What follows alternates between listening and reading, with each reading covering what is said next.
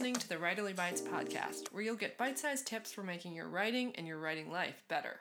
I'm Blair Hurley, and I'm a novelist and a creative writing instructor. You can find more about me at blairhurley.com and on Twitter at bhurley. You can follow news about the podcast on Twitter at Writerly Bites. This week's writing tip is Revision is Revolution. I stumbled upon a quotation from the writer Mitchell Jackson this week. He said that revision is revolution. It was an important reminder, something I needed to hear, when I had a few different stories I'd been tinkering with off and on for weeks.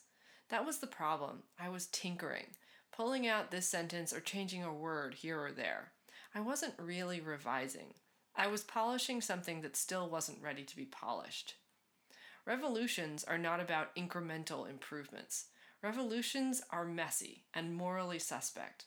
Revolutions tear things apart with the hope of building other, better things. If we're going to write stories that are revolutionary, we have to be willing to tear our first drafts down and to build new things. It's always, always easier to have something to work with.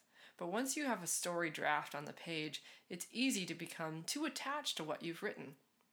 It's very hard to see the gaps between the lines and the scenes you haven't yet written, but that's precisely what we need to do. This week, try a revolutionary exercise on your work in progress. Take the centerpiece scene in your story and imagine that it begins exactly where it ends. What happens next? What will the characters do now? What difficult choices will they make?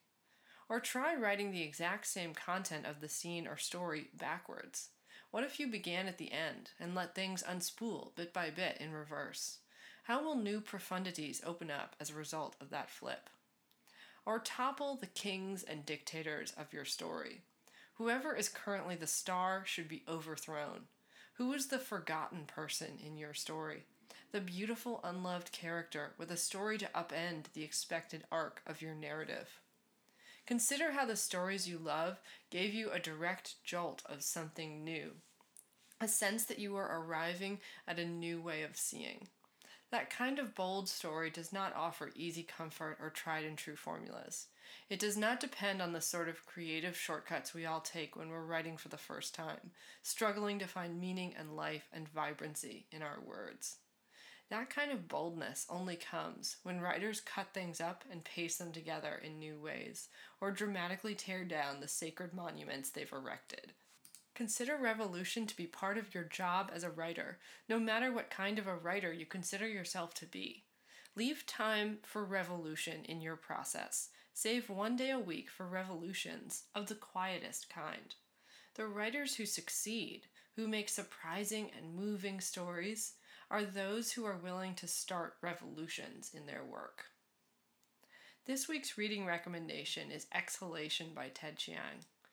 I may have even mentioned this book in a previous episode, but I, ha- I was thinking about it again this week because of a, a newfound interest I'm finding in uh, the best of the best of science fiction that's coming out these days. I'm trying to write a little bit more sci-fi myself because I, I grew up loving it and I thought to myself, why am I avoiding this as a topic in my writing if it gave me such joy and made me think about things in new ways? So I'm trying some sci-fi and Ted Chiang is one of the best working sci-fi writers today, I think his quiet, thoughtful, uh, deeply profound explorations of different problems in science fiction universes are completely unique and they're often wrestling with interesting, thoughtful philosophical questions.